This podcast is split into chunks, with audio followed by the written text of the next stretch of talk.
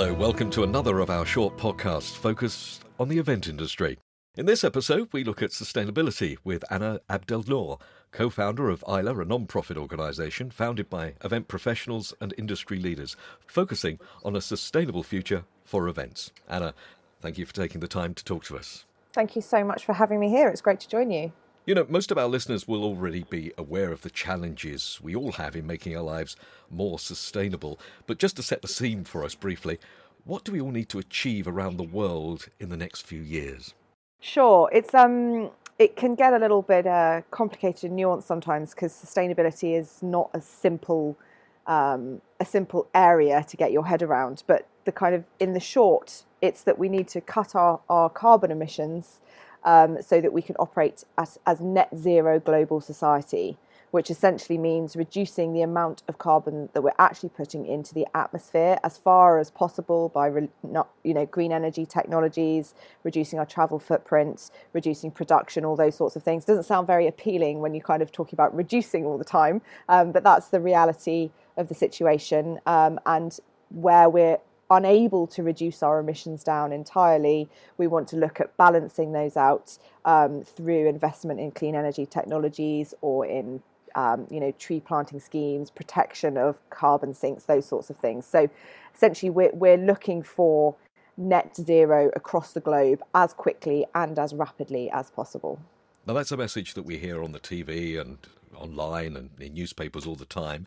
Lots of different organisations, all with slightly different views. Tell me about your organisation. You're, you're, quite new on the scene, aren't you? We are quite new on the scene. Well, uh, we're, we're, we're newer on the scene than I would like to be as a result of COVID, but you know that's a story for another day. Um, but we officially launched in September 2020, so you know, right in the, we're not out the other side yet, but kind of right in the heart of the pandemic last year. Um, we were actually due to launch earlier in the year in March, pre pandemic, but it sort of, that was all tied into suddenly the very swift and rapid shutdown of the industry. So, um, timing wise, it wasn't ideal. Uh, but we sort of looked at the kind of the landscape and recognized that this is almost a big reset for events. Um, and when we return to our in person, experiences and conferences and meetings and so on, we need to be looking at how we can deliver those in a in a much more sustainable way, um, in a much more considered and accountable and responsible way, and felt therefore that it was a brilliant time to launch because we're so focused on education and resources and so on. And actually, it's been amazing. It, it's obviously been an incredibly difficult year for the industry, not to kind of diminish that at all. But we went from 12 founding members in September to less than eight months later, we're now about 60.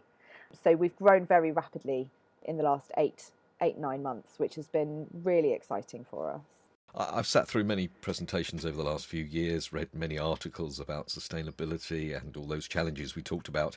Most are very good about setting the challenge, kind of asking the question, but they don't ever kind of give us much in practical to dos on, on how to get started and, and what we should be doing next. Does your organisation have these answers? Yes. um, yeah, in, in, simple terms, yes. Um, Hang on, I'll get a pencil. Yeah. We'll write them down. get, your, get your pen and paper. Yeah, I think that was for us. It was so important to be an action-focused organisation. Um, there is so much discussion and conversation around the fact that we need to be more sustainable, and it's brilliant to be having those conversations. It's brilliant that that is the narrative um, across business and governments and, and globally. But that doesn't necessarily move the dial forward because you need to have some tangible things that you can do. What actions can you actually take? And so Isla was very much founded on the needs to be an action focused organization.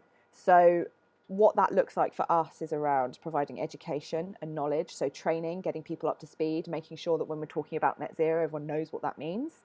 Being able to share knowledge between ourselves. You know, we work very much in silo within the industry, but we are an entire, you know, thousands of people, their sole thing is problem solving and finding solutions. We've got some incredible minds, incredible brains. So, how can we kind of pool those knowledge and resources? So, it's that kind of education and knowledge sharing piece, facilitating change. So, we have uh, uh, working groups, we have um, projects that we're we're developing and delivering around systems and infrastructure adaptations, which are really necessary to enable us to change change the trajectory of the events industry and then also around reporting how can we actually you know everybody knows the phrase you can't manage what you don't measure So, how can we actually measure the impact of our events um, and our industry on the whole, and how that is contributing towards our kind of global carbon footprint? And therefore, what can we do to reduce that? Because, as we said, we know we need to be reducing our carbon emissions. So, how do we go about doing that? So, it's that education, facilitation, and measurement essentially. We, we can actually check in and see just how that might look on the ground, as it were, because also on the line I have one of my uh, colleagues from Goose Live Events, uh, Becca Whittles. Uh, Becca, thanks for joining us. You've just put some of the processes that Anna's been talking about into practice on a, a recent COVID secure event for a client. So, how was it? It was actually really interesting.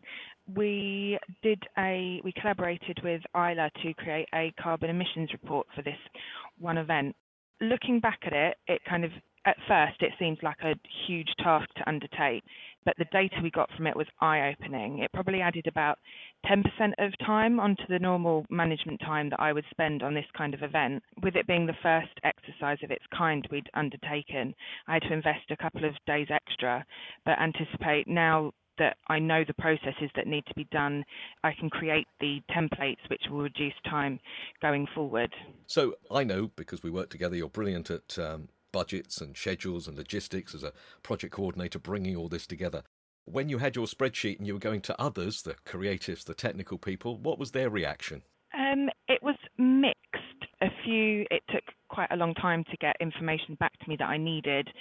Others came back with it straight away or just said, Look, we don't have this in process at the moment, but I can send it across as soon as I've got it. It's made me realise that in order to understand the environmental impact an event, you need to drill down into key areas and really understand your supply chain and where you're getting things from and how they're getting to you.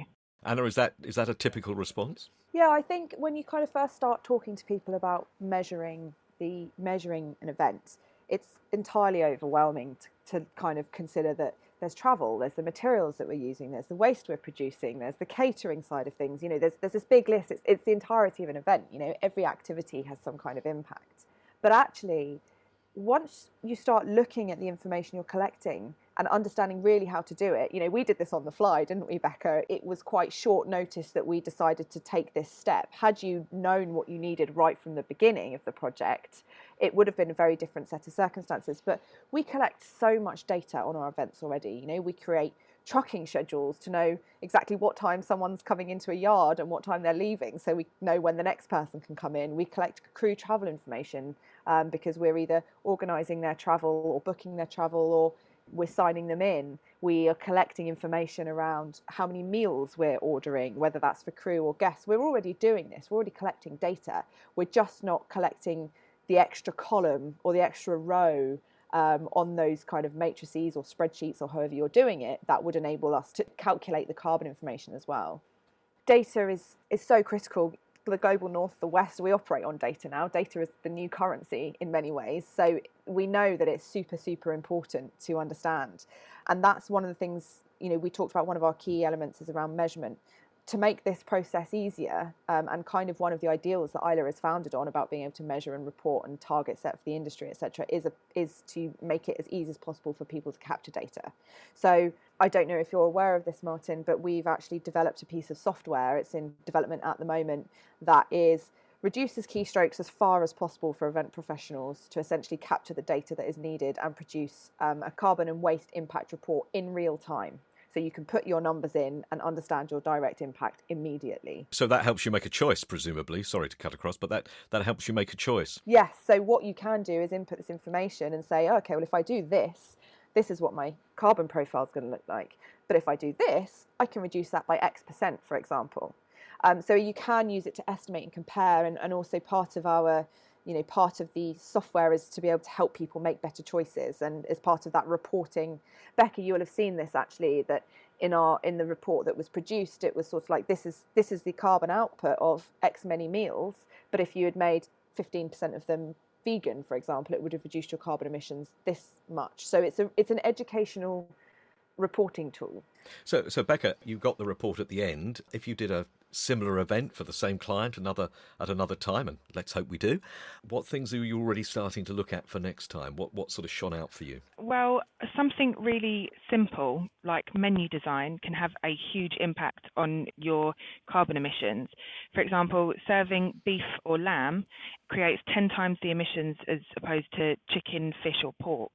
So it's just keeping something like that in mind, just a small tweak here and there, working with the venue, working with the caterers, that you can dramatically reduce your carbon footprint just by keeping those things in mind and things like generators for the particular event that we created this report on, it was the only way of getting power to a critical aspect of our event, so we had to use a generator.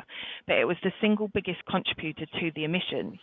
So we'll be going to be keeping a close eye on the future going forward um, to see how we can reduce whether we can use a hybrid or a completely renewable energy generator in the future. I get a sense that you, you've learned quite a lot as a part of this process. Yes, huge amount. Working with um, Anna and Ben at Isla, it's helped me grow my knowledge, and as a company, we're becoming more sustainably focused. And I think it's something really important. It's an industry we all love to work in, and we want to make sure that what we do doesn't detrimentally affect our environment. It just comes down to accountability and understanding what you do and what effect it has on the environment. You, you said it added about 10% to your workload for this event. What do you think? Will that reduce once you, you kind of get into the swing and, and indeed some of this new software comes on board? Yes, I, I think it will. As I said, I, I know what kind of information I need to collate now, and as Anna said, that it's information we've already got. It's just collating it all into one place and adding that extra column on to work out how many how many emissions we're creating. So I'm looking to put together with colleagues at Goose a suite of resources that we can use and templates that can be applied to every event and just make it a much more simple process working with Isla um, and using their software alongside it. Anna, so that's Becca's kind of initial first try, as it were, which sounds like it's been very successful. Are you seeing the same response at other agencies and uh, our, our, colleagues in uh, in other parts of the supply chain? Yeah. Can I just say, Becca, it's really, really nice to hear that. I mean, I know that we, we talk quite a lot, but it's really lovely to get that kind of feedback and it sort of reinvigorates why we're doing this. Um, so that's really nice to hear.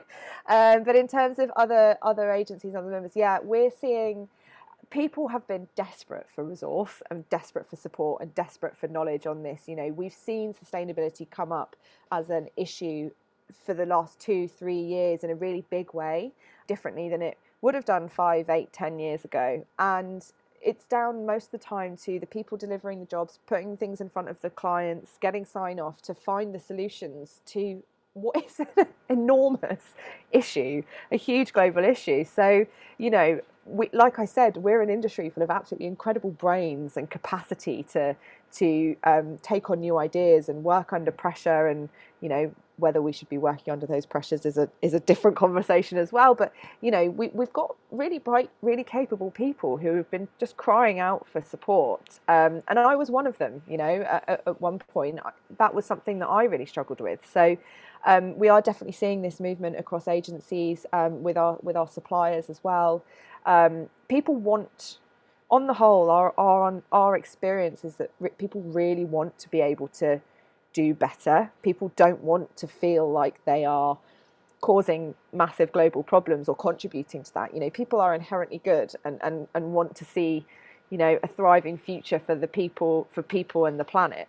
Um, but what we've lacked is the support and the, the resources and the knowledge to be able to do that. So I think, you know, yes, we, we're seeing this same kind of energy across the industry and across our membership base for for finding different ways and different solutions that work within each business and within each teams that are driven forward in different ways. So yeah, it's been for, for us. It's also just been really rewarding to have those conversations with people.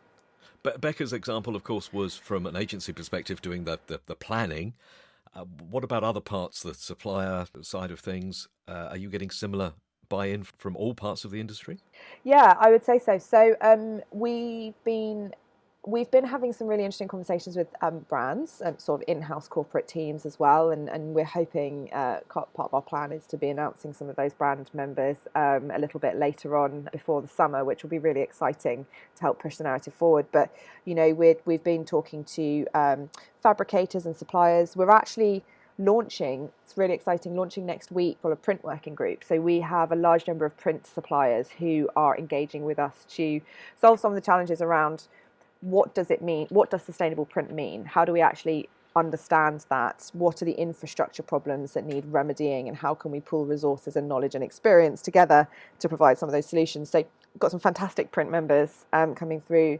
You know, our fabricators and suppliers as well are, are, are trying to provide the solutions that kind of agencies and, and their clients are looking for. Starting to have more engaged conversations around sustainable solutions meaning more than just this material is recycled, but much more around here's a material and what's its a whole life cycle process and how can we take responsibility for that that means it's just not going into a skip at the end of a project. We're facing the same challenges just from at different points in the journey. And so what we're trying to do is work with all the verticals, as it were, within the industry um, to understand all those problems at the different places and different stages so we can solve them and say, well, this would go away if you dealt with it here. so how can we do that? Or actually, we need a big infrastructural change and so on. So, yes, we're seeing a lot of movement. So, does that mean that the entire industry really should be using similar tools, similar measurements, uh, similar documentation in order to to capture some of this data and, and help one another? Because a scattergun approach is, is kind of not going to work, is it? Absolutely. I think we need to, we need to be aligned. Um, Isla was founded based on the IPCC, so the Intergovernmental Panel on Climate Change, um, recommendations for radical cross sector collaboration, which um, we thought, well, if that's what the experts are telling us to do, then let's go away and do it. So being able to kind of all, we're all rowing in the same direction is really important, but you know, we'll get there faster if we're in the same boat. Um, so I think it is really imperative for people to be aligning behind a unified way or a universal way of approaching approaching this. And Becca, we've we've been doing some work in one of our working groups around this, and the outputs of that will be um, available in the summer. I don't really want to say too much more than that now, but that's going to be an incredible resource to align people down the same track. Well, maybe we can do an update on this podcast in a few months' time and uh, see mm. how it's sort of going forward. Yeah, definitely. You mentioned COVID because we're, you know, the COVID thing is still with us as the time of recording, although we are all getting very optimistic and we're all keen to get out there. Did COVID help, or did all that single use PPE kind of just set us back? Um, it's so difficult because if you look at things in silo, yeah, absolutely. PPE is awful from a planetary health perspective. Public health, great. Planetary health, bad. Um, but, you know, if you step back and look at the wider picture, whilst it's also wreaked havoc across industries and, and really impacted economies, we've reduced how much we travel, we've reduced how much we produce. Exhibition waste is massive. You know, we might not want to acknowledge that, but it is it is huge. There have been a lot of positives for the planet for COVID.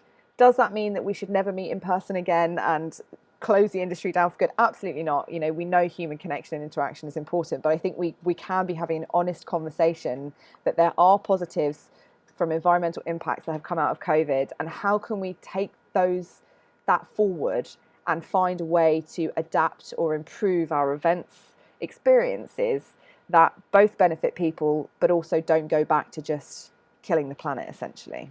Well, we certainly don't want to go killing yeah. the planet, and there's certainly some some ideas uh, coming from your organisation, and in particular, I think this thing about we have to have a similar set of tools. So, if people are interested in some of the software you've mentioned and some of your processes, how do people get more information?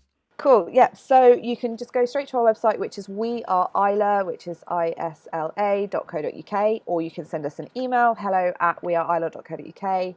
You can find us on LinkedIn and on Twitter and so on. Just drop us an email and tell us a tiny bit about yourself, and then we can get back in touch. And we're very engaged, so we like to talk to people and understand their problems and and um, get to know each individual. So uh, yeah, we'll just send us an email and we'll set up a call. Thank you very much uh, to you both. Uh, my guests today were Becca Whittles from Goose Live Events and Anna Abdelnoor from uh, Isla. Thank you, and uh, maybe we'll all get together again in, in a few months' time. And uh, Becca, you'll have a couple more under your under your belt, and we'll compare notes.